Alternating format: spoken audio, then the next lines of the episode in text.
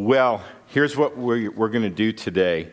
We have been in John's Gospel since Christmas, and um, we're going to continue in John's Gospel. And let me just kind of set the scene for us. Um, John's Gospel can be divided into three major sections. The first 12 chapters are called the Book of Signs because John kind of organizes his, his teaching around seven miracles that Jesus does. Okay? Then 13 through 17 is what is called the farewell discourse, where Jesus is at the Last Supper, and there's five chapters of, of pretty much all Jesus uh, teaching, praying, warning. Okay, that's the, uh, the farewell discourse. And now we turn to chapter 18, which is the beginning of what you call the passion narrative. And passion is from a, a Latin word that means suffering. So this is his arrest and flogging and crucifixion. So we're going to look at the first 14 verses of John chapter 18. And if you look in your bulletin, you'll see that some of the words are highlighted in yellow. I'll tell you what's going on there in just a minute. But um, let me pray, and then we will read the text. Lord, as we enter into the story of your suffering, um, Lord, I pray that you would just draw our hearts to you more, to realize that you, the God of all glory, left your glory, became a man, and submitted to death, even death on a cross. So, Lord, do your work amongst us and in us. And ultimately, Lord, draw us more to love you. We pray it in Jesus' name. Amen. All right, so here we go. John 18. When Jesus had spoken these words, the last five chapters, okay, he went out with his disciples across the brook Kidron, where there was a garden, which he and his disciples entered. Now, Judas, who betrayed him, also knew the place, for Jesus often met there with his disciples. So, Judas, having procured a band of soldiers and some officers from the chief priests and Pharisees, went there with lanterns and torches and weapons. Then Jesus, knowing all that would happen to him, came forward and said to them, Whom do you seek? They answered him, Jesus of Nazareth. Jesus said to them, I am he. Judas, who betrayed him, was standing with them. When Jesus said to them, I am he, they drew back and fell to the ground. So he asked them again, Whom do you seek? And they said, Jesus of Nazareth. Jesus answered, I told you that I am he. So if you seek me, let these men go. This was to fulfill the word that he had spoken. Of those whom you gave me, I have lost not one. Then Simon Peter, having a sword, drew it and struck the high priest's servant and cut off his right ear. The servant's name was Malchus. So Jesus said to Peter, Put your sword into its sheath. Shall I not drink the cup that the Father has given me? So the band of soldiers and their captain and the officers of the Jews arrested Jesus and bound him. First, they led him to Annas, for he was the father in law of Caiaphas, who was high priest that year. It was Caiaphas who had, vi- who had advised the Jews that it would be expedient that one man should die for the people. Now, uh, when I study a passage, I always I'm thinking, how can I put this in an outline? Uh, and the purpose of an outline is to, to organize the passage uh, in a way that, that allows it to be taught in a systematic way, and then it kind of puts a handle on it so you can take it home and unpack it. And there's all kinds of different outlines. There's like the alliteration, all of the points begin with the same letter, right? Or acronyms. all the points spell a word, like tulip or cheese fries or something, you know. um, then there's, there's just a thematic outline where you go, we're going to pull some themes out. And as I studied this, you know, I tried different things, and it's like there's so much in here. So here's what I'm going to do I highlighted one word in each verse. And by focusing on those words as we go through, hopefully we won't miss the big picture, and, and that will be a way to kind of capture the whole, the whole passage. So that's what I've done. Let's begin uh, in John 18 1. Did these disappear? Oh, look at that. The, the, uh, the, the, the highlights didn't transfer for some reason, but that's why I have my little circle bobby thing here, right? All right. When Jesus had spoken these words, he went out with his disciples across the brook Kidron, where there was, and the, the highlighted word is garden, where there was a garden which he and his disciples entered. So they are up on the Temple Mount, and they leave and go down the mount, and there's a, a stream called the Kidron River or the Kidron Brook. They cross over and they go up the Mount of Olives.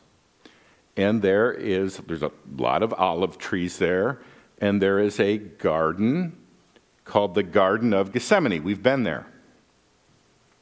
Interesting word, garden. It was in a garden that Adam faced temptation. He failed, and we were condemned. It's in a garden that Jesus is facing temptation. His temptation is to bail. And he fights that temptation to the point of sweating blood, we read in Luke's gospel.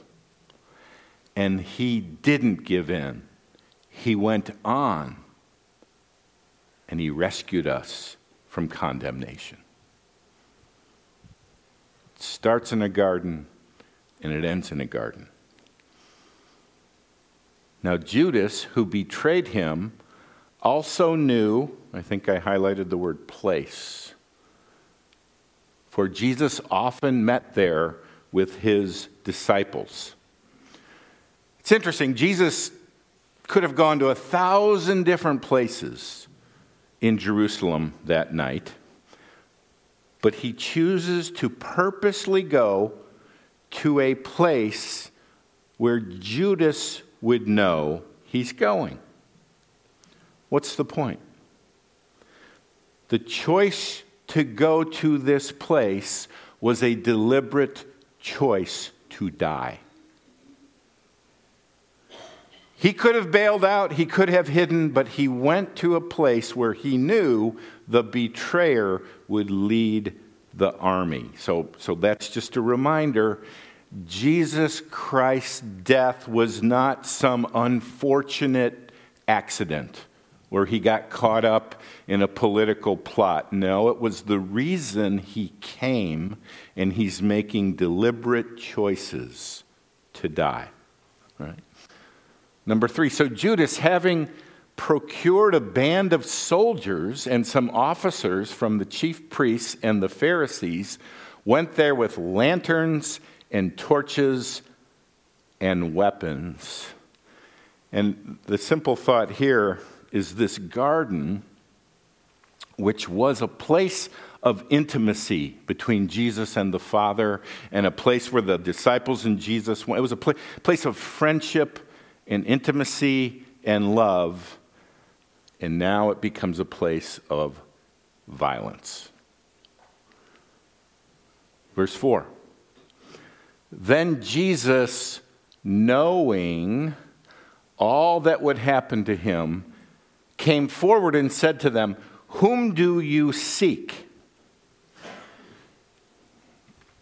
John reminds us that Jesus already knows exactly what would happen. Now, when, when do you think Jesus knew this would all happen? Well, I'm, I'm going to say in eternity past, right? I have a, a picture in my office. It's kind of a tacky picture, but it's uh, Jesus' father Joseph working in his wood shop, and little toddler Jesus, blonde haired, blue eyed little toddler Jesus, because little has curls, you know, um, cute little baby Jesus, but he's like two, and he's stooping down, picking up some nails, some big spikes on the ground. So he's playing with the nails, and as the sun is coming through the window, it casts a shadow on the ground, and the shadow is in the shape of a cross. And the point is that Jesus, even from a young age, lived in the shadow of the coming cross. Right? He came to die, and John just reminds us he knows what's going to happen. Okay? Now, five and six together. So, so he, he asked the question, Whom do you seek? He had proper grammar. I would have said, Who do you seek? Whom do you seek, right? They answered him, Jesus of Nazareth. Jesus said to them, I am he. Judas, who betrayed him, was standing with them. When Jesus said to them, I am he, they drew back and fell to the ground. Did you ever catch that before? That the whole army does a face plant in the garden? Now, in the original Greek, the word he, I am he, is not there. Who do you seek? Jesus of Nazareth. I am, is what he says. Now, just to clarify, who are you looking for? Jesus of Nazareth. I am. And the whole army falls on their face. Now, what's, what's interesting is this, and by the way, does anybody have a, a new American standard? Do you? Does, does the word he, is it in italics? Yeah. So in the New American Standard, when a word is in italics, what that means is it was added for translation purposes, so it makes sense. But in the original, it's not there. I am. Why is that significant? That's God's name. When Moses goes to the burning bush uh, and God speaks, God says, Deliver my people. And Moses goes, Well, who should I tell them sent me? And God says, Tell them I am sent you. That's God's name, I am. Jehovah or Yahweh, depending on how you point the vowels and so forth. Um, but Jesus is not just saying, I'm Jesus of Nazareth. He's saying, I am. And from him flows his last divine show of power. He is King of kings and Lord of lords, and one day every knee will bow. And that's a little preview. I am, and they all fall down. Now, again, he could have escaped here. Boy, this would have been a great time to abandon ship and, and get out of there because they're all on the ground. But he didn't.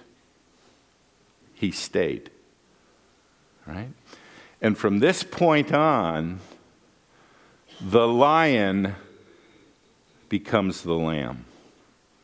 And he submits to arrest and submits to the cross. We, uh, we had a dog named Tucker. And uh, Tucker was a golden retriever. And just the most gentle dog when we would bring the babies home from, from the hospital. Tucker would roll on his back and let the babies grab his nose and pet him and ride him. Super gentle dog. Um, but one day, it was actually my dad was walking Tucker, and a, uh, I think it was a black lab, came charging down a driveway, attacking Tucker, and Tucker grabbed it by the neck and threw it back and continued on his walk.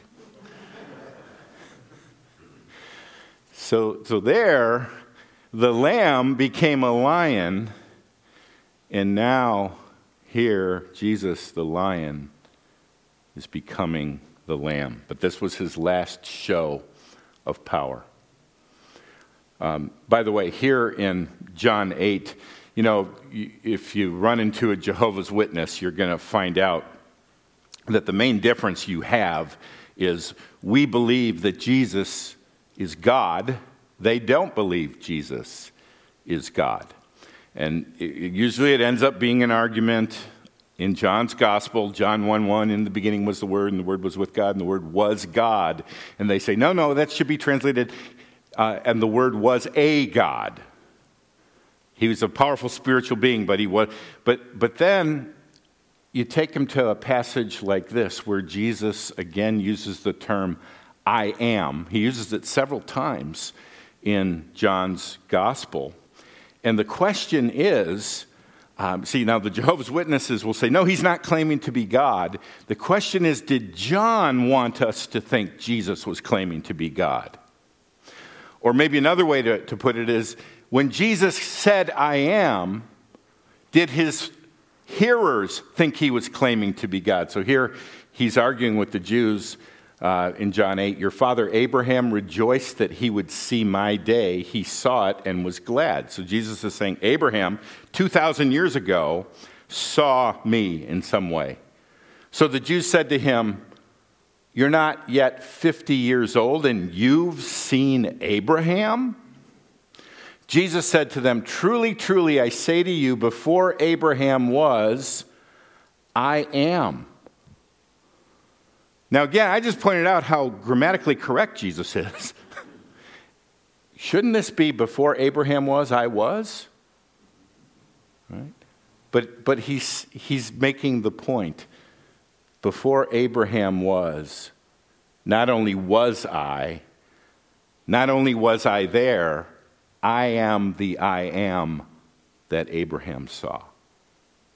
Okay? Now, what did his listeners think he was saying? So they picked up stones to throw at him, but Jesus hid himself and went out of the temple. It wasn't his time to die yet. But they certainly got the point that he was claiming to be the great I am.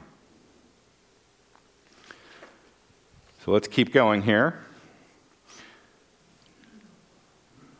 So he asked them again, Whom do you seek?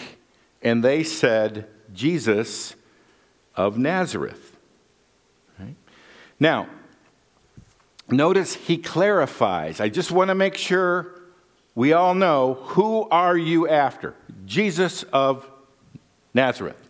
And again, whom do you seek? And they said, Jesus of Nazareth.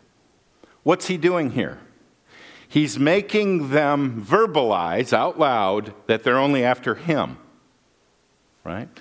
So he's the one who steps forward. He's protecting his disciples. Have you uh, ever seen the movie Spartacus? Who played Spartacus? Kirk Douglas with the dimple, right? Yeah. So Kirk Douglas, Spartacus leads a slave rebellion against Rome, and finally at the end, a bunch of slaves are captured by Rome. And uh, they want to kill Spartacus. Problem is, he didn't have a name tag, right? So they capture all these slaves, and they said, Which one of you is Spartacus? And before Kirk Douglas can say, I'm Spartacus. Another slave raises his hand and says, I'm Spartacus. And another one says, I'm Spartacus. I'm Spartacus. So they're all, they love him so much that they're, they're willing to die for Spartacus. Jesus is kind of doing a reverse Spartacus here. Who is it you want? Who is it you want? You want Jesus of Nazareth? I am Jesus of Nazareth, not these other people. Jesus answered, I told you that I am he. So if you seek me, let these men go. Again, he's protecting the lives of the disciples.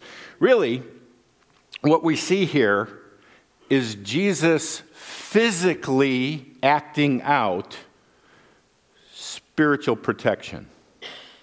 He is physically protecting them from harm, which is a it's a physical picture of some of the promises that we have been given spiritually.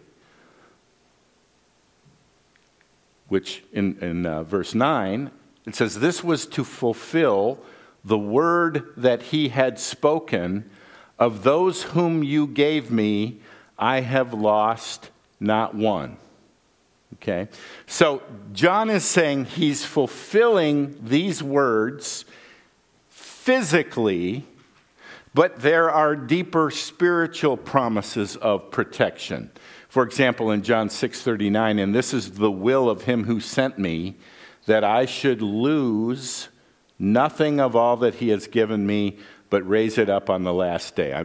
Uh, God's will is that I don't lose anybody who is truly mine. Right? In his prayer we looked at last week, he says, Father, while I was with them, I kept them in your name. I protected them by your name, which you have given me, or I protected them by my name, which you have given me. I have guarded them, and not one of them has been lost, except the son of destruction, that the scripture might be fulfilled. He's always singling out Judas. Judas didn't lose his salvation, he never had it right? But here are promises of spiritual protection that none will be lost, and that is pictured by him saying, I am Jesus of Nazareth, let these others go. Okay? Verse 10.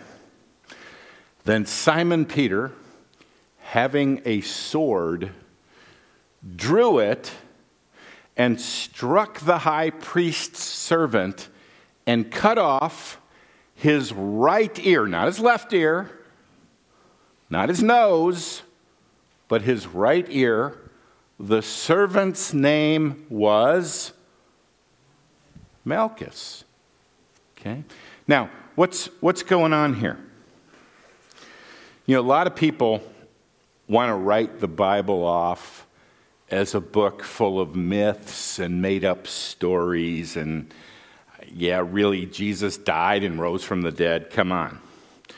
But one of the strongest arguments for the what you call the historicity, the historical truthfulness of his death and resurrection is the fact that the gospel writers name very specific names and places. And if this didn't happen, this could easily have all been discredited by the first hearers of the gospel and readers of the gospel. They were still alive when the gospels were circulated. So they could have said, wait a minute, let's check this out. And the, the, the, the stories of Christ's death and resurrection are not vague myths that you know Jesus was crucified on a hill far, far away in a land uh, beyond time. No, Jesus was arrested in a garden across from the Kidron River on the Mount of Olives. It's called the Garden of Gethsemane. And when he was arrested, Peter took a sword and he chopped off a guy's ear. Oh, what was his name? Malchus. Who was he? He was a servant of the high priest. Well, who was the high priest? Well, that was Caiaphas. And Caiaphas's father in law, who was really the secret high priest, his name was Annas.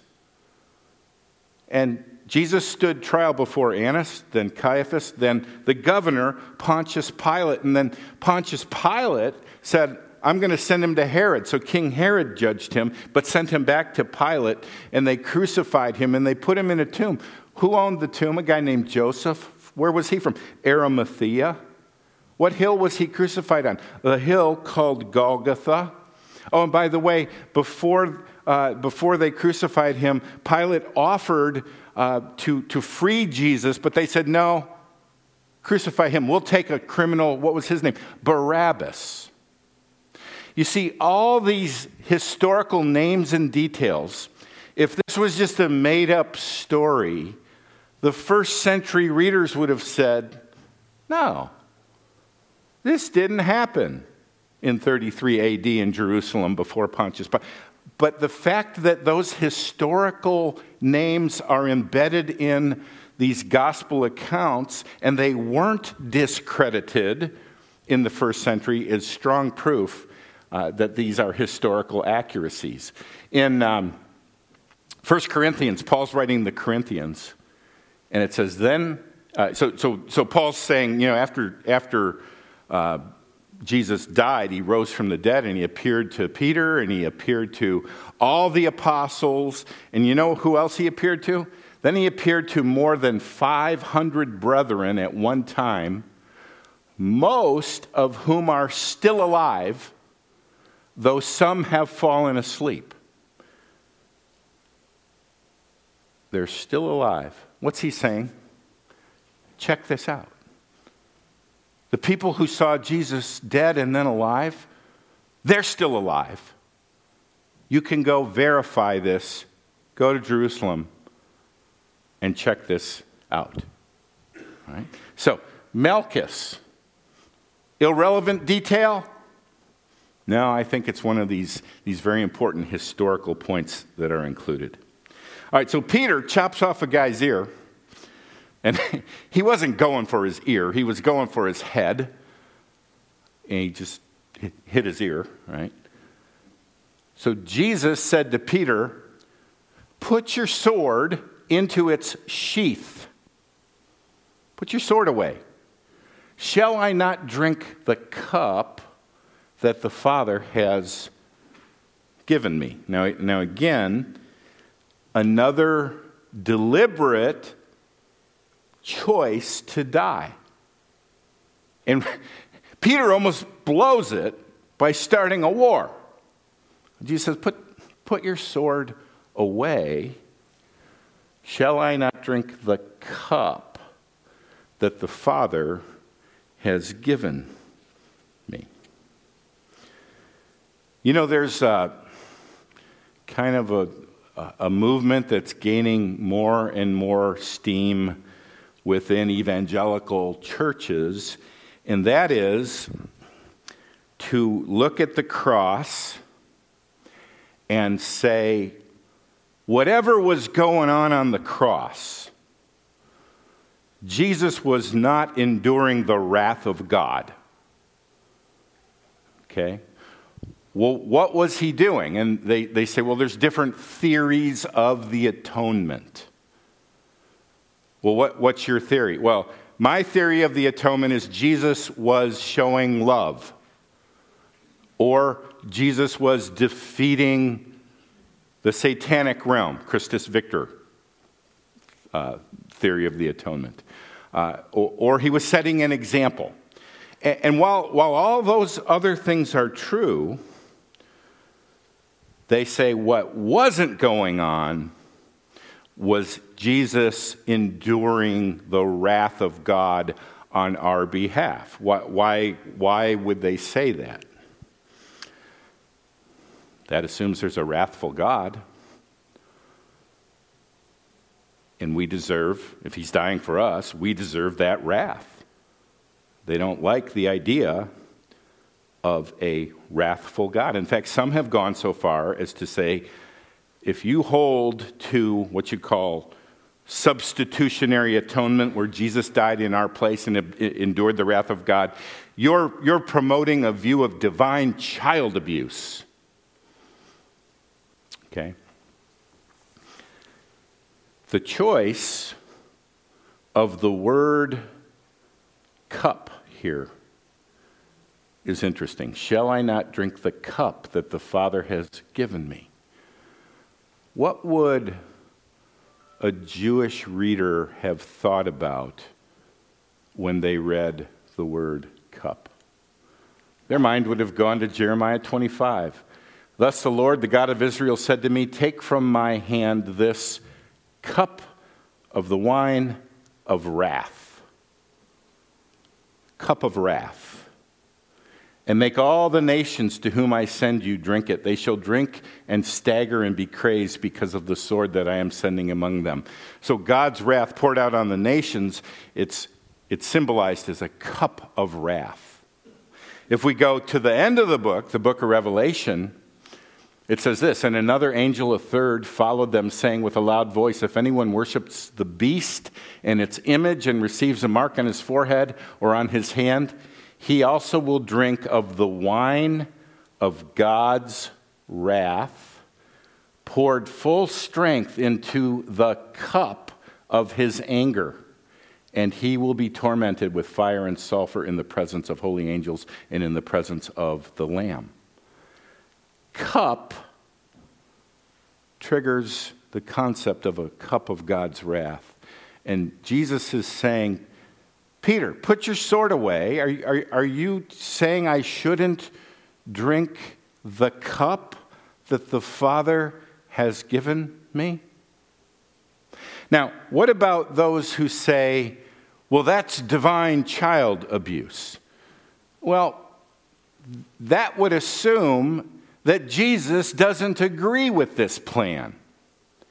All along, he's agreeing with the plan. Now, he struggles in prayer to show that this is a real choice, but the reason he came was to die. In fact, in John, I don't know what, I think it's 12 12.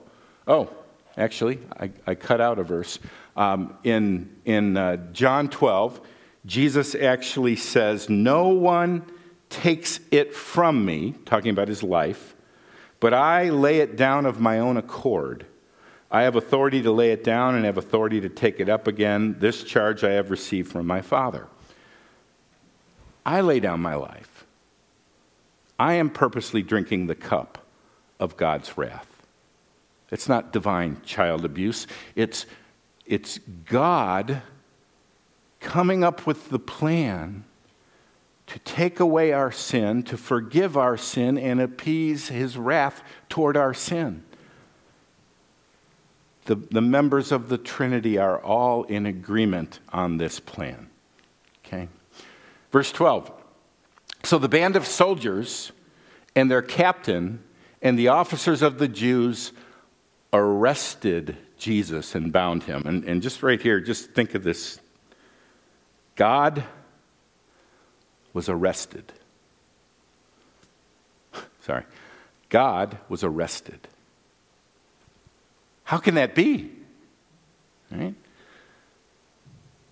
Is it, is it possible for the God who cannot be contained to be contained in ropes?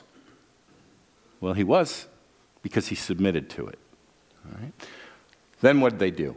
First, they led him to Annas, for he was the father in law of Caiaphas, who was high priest that year. So, why are they bringing him to Annas? Well, Annas, he's kind of like the godfather. Right? And he was the high priest back in the year 6, from 6 to, to the year 15 AD. And then five of his sons were the high priest. And now his son in law, Caiaphas, is the high priest. But he's really the godfather.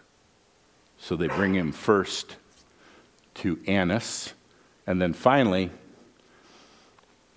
they're going to bring him to Caiaphas. And John writes, It was Caiaphas who had advised the Jews that it would be expedient that one man should die for the people. All right? So, Caiaphas in John chapter 11, he's the high priest, and he's the one who calls for the hit on Jesus. But one of them, Caiaphas, who was high priest that year, said to them, You know nothing at all, nor do you understand that it is better for you, people of Israel, that one man should die for the people, not that the whole nation should perish. He did not say this of his own accord, but being high priest that year, he prophesied that Jesus would die for the nation. And, and John is, is pointing out the double meaning here. Caiaphas meant it's better politically for one man to die than for all of us to face the wrath of Rome because he's gathering, Jesus is gathering a, a, a, crowd and he's a threat. And let's just get rid of him so we don't have to deal with Rome. What John is saying is, even though he meant politically it's better, what he really is communicating, it's better spiritually for one man to die rather than all of us face the wrath not of Rome, but of God. So, as we segue into communion, as we drink the cup, let's remember that Jesus drank the cup of wrath. He shed his blood, and now when we drink the cup, we're reminded that we're covered by his blood. We do not need to fear the wrath of God. There is therefore now no condemnation for those who are in Christ Jesus. All right, let's pray.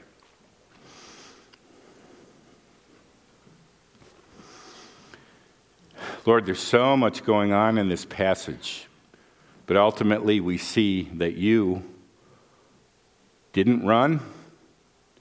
You purposely chose the garden. You submitted to arrest. You drank the cup of wrath on our behalf. So now, Lord, as we take communion, we ask uh, for each one to remember the great sacrifice that you have provided. Thank you, Lord, that you are our substitute. Thank you that you haven't left us to our own condemnation. May you be glorified in Jesus' name. Amen.